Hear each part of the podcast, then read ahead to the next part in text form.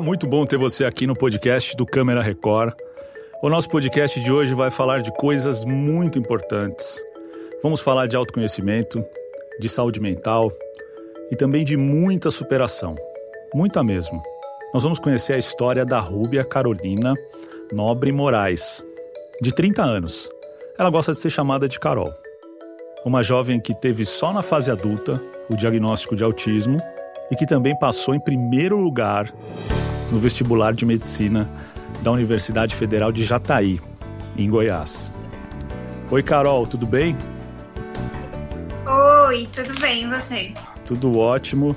Parabéns pela tua conquista e seja muito bem-vinda aqui ao nosso podcast. Obrigada. Foi uma surpresa esse resultado para você de primeiro lugar na Federal? E primeiro eu não acreditei, eu achei que era uma pane do sistema. E, e foi, foi sim. Nossa, é, é, deve ser assim uma sensação indescritível, né? Quantos candidatos? É, você lembra a proporção de candidato vaga? Eu não, não tenho ideia, porque o que, que acontece? É, é, é pela, pela cota L9, né? E só tinha uma vaga. E no Brasil inteiro é, são pouquíssimas vagas, então é bem, bem difícil mesmo. Não, muito legal. E como é que foi essa preparação para esse vestibular? Faz tempo que você tem tentado passar ou foi algo mais recente? Eu tô um ano, um ano e meio, né, tentando. É meu segundo Enem. O meu primeiro foi o ano passado e eu não consegui fazer. Eu fui no primeiro dia, tirei 940 na redação, mas eu entrei em crise e não fui no segundo dia. Poxa, Poxa Aí, vida. Nessa última edição, nesse ano, eu fui conseguir fazer todos os dias. E como que vê esse seu desejo de, de se dedicar à medicina? Você já teve uma outra profissão, né? Você já foi dentista, é verdade? Isso. Eu, desde pequena, eu queria ser médica. Mas, eu, como minha família não, não tem muitas condições, eu achava que era impossível. E aí, com 16 anos, eu passei... Eu ganhei uma bolsa integral de odonto, né? É, o que, que, te atraía na Odonto ali? O que, que você achava legal ali? O relacionamento com os pacientes, é, o corpo humano? O que, que mais você gostava desse tema? Então, eu sempre gostei de, da área relacionada à saúde, né? E aí o, o, tem esse contato de, de cuidar do outro. E, eu gosto também da, da parte da, da saúde em si, né? Que legal. E, e, e, o mais interessante é que você passou nesse vestibular na época e não fazia a menor ideia que tinha autismo, é isso? Não, eu não imaginava que eu poderia ser autista. Não imaginava.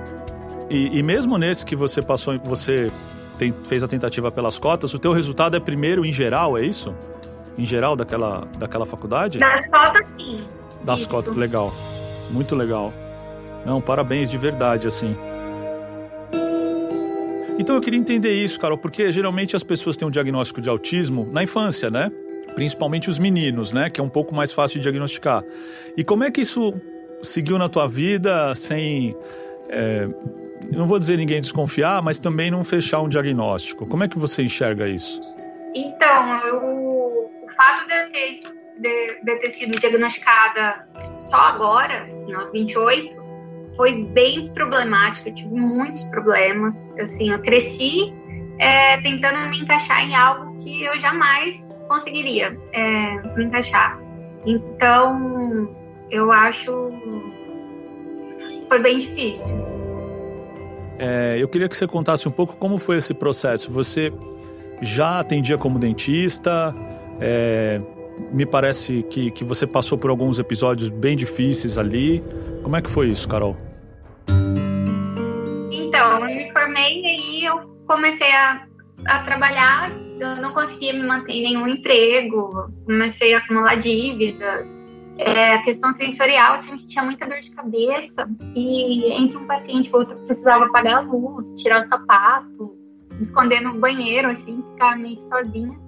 E eu achava que todo mundo fazia isso, né? Mas eu não sabia que era sobrecarga sensorial. E eu tive uma tentativa de suicídio. Nossa.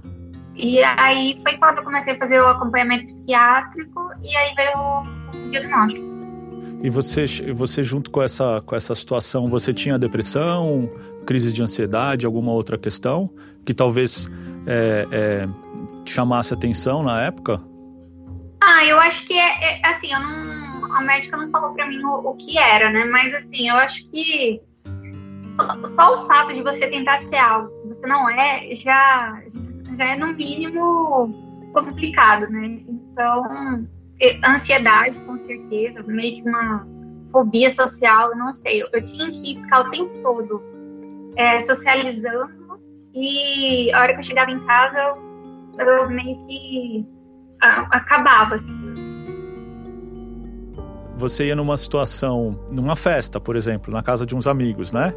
E aí você sentia, ao contrário do que talvez as pessoas imaginem, você sentia a necessidade de ter que interagir a todo momento, era isso? Sim, porque senão eu. E, e, na verdade, o celular é o melhor amigo do autista, né? Porque quando a gente está em ambiente social, a gente fica no celular e finge que tá tudo bem.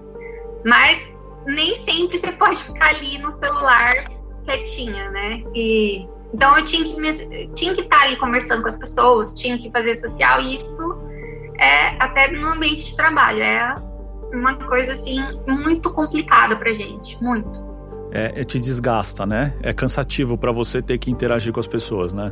Sim, é, é por exemplo, um simples bate-papo, né? A gente está conversando aqui agora é algo que é difícil para mim. É, às vezes, ai, eu não, eu não sei dizer a, a complexidade disso, mas é, é difícil.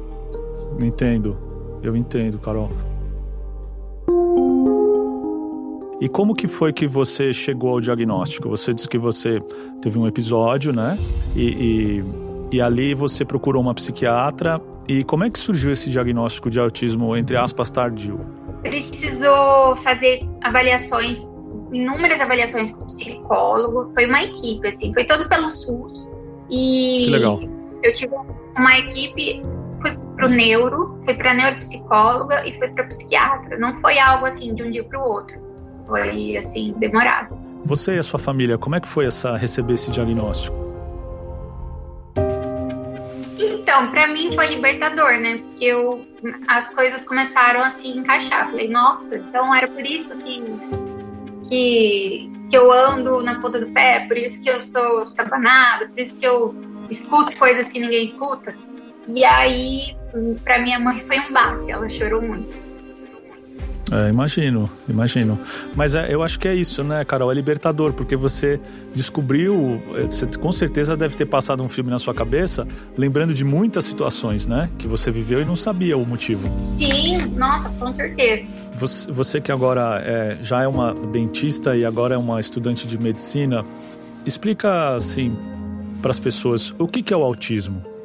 O, em si, o autismo ele é uma condição neurobiológica é, determinada geneticamente.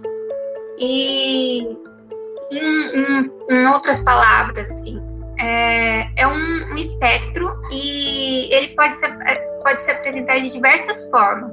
Então, existe o nível, o nível 1, nível 2, nível 3, então leve, severo e moderado. Carol, você tem irmãos? Eu tenho uma irmã. Mais nova ou mais velha? Mais velha. Hum, é daquelas mais velhas que que é boazinha com a mais nova ou não? eu que fazia os trabalhos dela da ah. escola. Quer dizer que ela. Até hoje ela pede pra eu fazer pra ela. Ai, que legal. Que legal. E, e vocês têm um bom relacionamento? O que, que, que ela faz? A minha irmã, ela, ela. A gente brinca que ela é mãe, né? Ela não trabalha. Ela não desconfiava também? Como é que foi para ela receber isso? Porque vocês cresceram juntas, né? É, talvez ela tivesse uma percepção um pouco diferente dos seus pais. Ah, pra, pra ela eu sempre fui mimada e frescurenta, né? Porque eu não como, eu, todo mundo come, eu faço mal, tenho atividade alimentar, reclamo, barulho. Então, assim, pra ela era frescura. Você disse seletividade alimentar, é isso? Isso. Então, você alguns alimentos você, por exemplo, não, não come, não, não gosta de ter na mesa, não, não se sente à vontade, é isso? É que, na, na, verdade, eu prefiro sempre comer os mesmos alimentos. Então, todos os dias eu como o mesmo alimento. E, e quando tem variação, eu acabo passando mal mesmo. O cheiro, textura também é algo complicado. Então, assim, sempre dei trabalho nessa parte. Como é que está sendo para você tá ali na numa universidade? As aulas já começaram? Como é que tá isso? Ainda não começaram, mas já me colocaram no grupo da sala. Eles são bem legais, assim, bem inclusivos. Que bacana. É, me chamam para os jogos online que tem, essas coisas. Eu não participo, mas eles me chamam. Ah, que legal. Você já sabe uma especialidade que você quer seguir na medicina? Ah, eu quero pesquisa, porque dentro da pesquisa eu não preciso ter contato direto com o público, ouvidos e tudo mais. Boa, boa. Quer dizer, você fica ali quietinha, não tem fila de paciente, não tem paciente que chega atrasado, não tem secretária ou secretário, né? E fica ali no seu cantinho fazendo o que você mais gosta. Isso. Carol, a tua história é muito linda, é muito legal, uma história de muita superação. É, a gente tem no Brasil aí mais ou menos 2 milhões de pessoas que estão no espectro, né? Estimativas aí. O que, que você diria para essas pessoas que estão no espectro? Capacidade delas, a, a, o que elas podem alcançar? Elas podem conquistar o que elas sonharem, o que elas quiserem.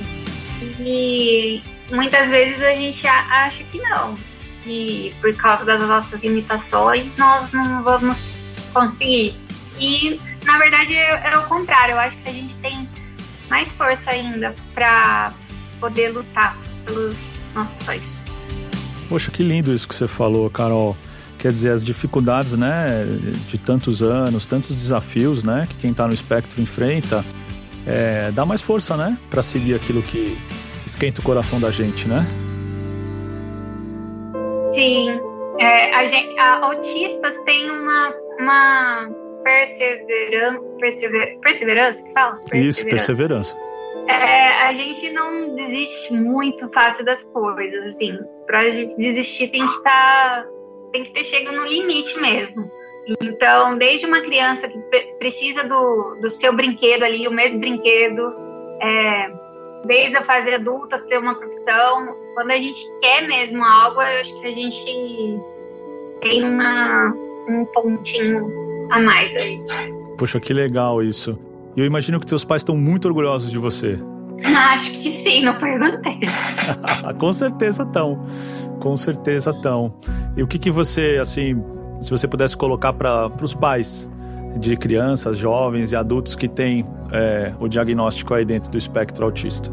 Eu percebo que ali pelo, pelo Instagram, que eu tenho muito contato com os pais, é, eu percebo que não são todos que aceitam, assim. Eu, eu entendo que no primeiro momento é, é até minha mãe, na verdade, ninguém quer, ninguém está preparado para ter um filho autista.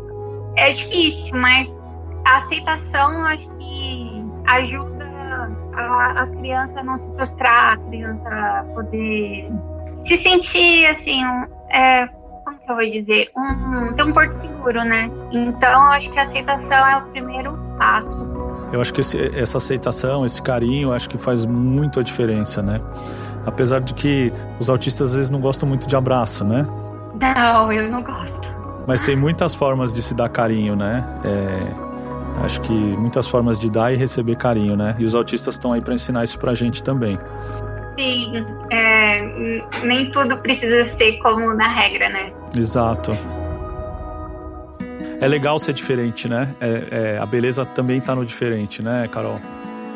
Sim, eu, eu, se eu pudesse, se alguém me perguntasse se eu queria não ser autista, eu ia, hoje, sabendo o meu diagnóstico, eu ia falar que quero ser exatamente do jeito que eu sou.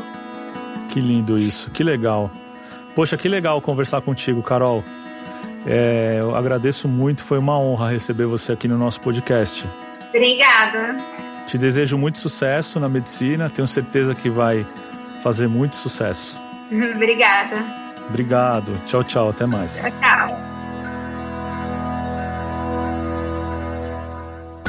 Pessoal, essa edição do nosso podcast fica por aqui. Foi muito legal conhecer a história da Carol. Muito obrigado e até mais.